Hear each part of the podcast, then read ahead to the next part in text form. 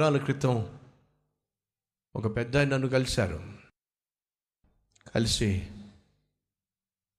కళ్ళల్లోంచి ఉబుక్కుంటూ కన్నీళ్ళు వస్తున్నాయి తన భార్య ఆరోగ్యం బాగోలేక మంచం పట్టింది. చాలా కాలం మంచం మీద ఉండాల్సి వచ్చింది. కానీ ఆమె చనిపోయింది. అలా చనిపోయిన కొన్ని వారాలకి కొన్ని నెలలకు నన్ను కలిశారు.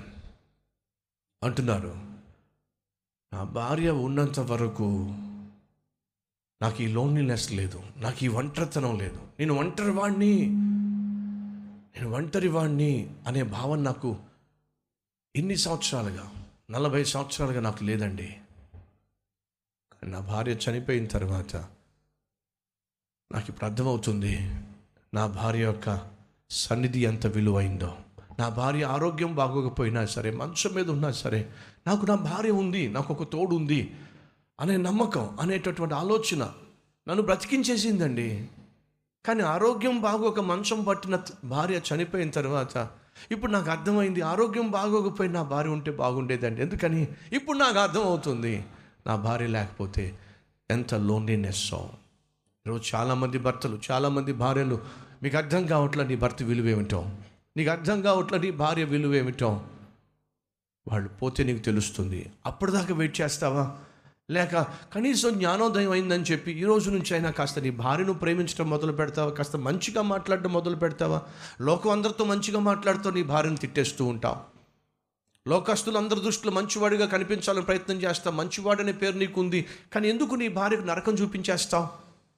పొద్దున్న లేస్తే నువ్వు చూసేది మొదటగా నీ భార్యను. పొద్దున్న లేస్తే నువ్వు తినేటటువంటి టిఫిన్ నీ భార్య చేసి పెట్టింది. నువ్వు చేసే భోజనము నీ భార్య వండి పెట్టి నువ్వు వేసుకునేటువంటి బట్టలు నీ భార్య ఉతికి పెట్టింది. నువ్వు నివసించే ఆ ఇల్లు నీ భార్య సర్ది పెట్టింది అందంగా తీర్చిదిద్దింది. ఈ లోకంలో ఉన్న ఎవరు నీకు అన్నం పెట్టరే ఎవరు నీకు వంట చేసి పెట్టరు ఎవరు నీ బట్టలు ఉతికి పెట్టరు ఎవరు నీ ఇల్లు శుభ్రంగా ఉంచి పెట్టరే? నీ సుఖం కోసం సౌఖ్యం కోసం అహర్నిశలు కృషి చేసే నీ భార్యకు ఎందుకు నరకం చూపిస్తావు లోకంతో బాగుంటావు నీ భార్యకు నరకం చూపించేస్తా. లోకంతో బాగుంటావు నువ్వు తింటున్నావన్నా ఒక ఇంట్లో ఉంటున్నావన్నా వస్త్రాలు ధరిస్తున్నావన్నా నీ భర్త కష్టపడి సంపాదించిన సంపాదన వల్లే ఇవన్నీ జరుగుతున్నాయి.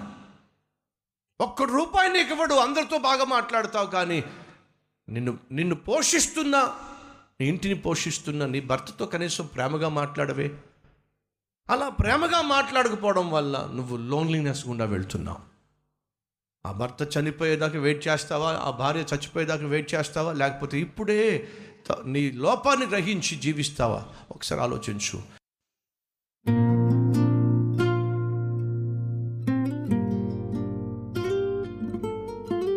పరిశుద్ధుడు అయిన ప్రేమ కలిగిన తండ్రి బహుసూటిగా స్పష్టంగా మాతో మాట్లాడాం తప్పిపోతే తిప్పలు తప్పవు అనేది వాస్తవం.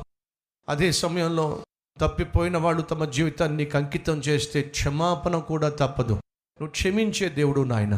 క్షమాపణ కోరుతూ అయ్యా నువ్వు శిక్షిస్తే ఆ శిక్ష వస్తే భరించలేను సహించలేను తట్టుకోలేను. ఆ రోజు రాకమునిపే ఈ రోజే క్షమాపణ కోరుతున్నాను నన్ను క్షమించు.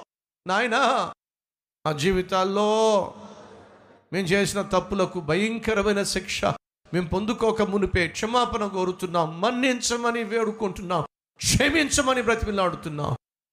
మమ్మల్ని కనికరించాయా నేటి వరకు ఈ క్షణం వరకు నేను మేము చేసిన ప్రతి తప్పును క్షమించి మన్నించి మా కొరకు కాచుకొని కూర్చున్న ప్రతి విధమైన శిక్ష నుండి విడిపించండి తప్పించమని యేసునామం పేరట వేడుకుంటున్నాం తండ్రి. ఆమెన్.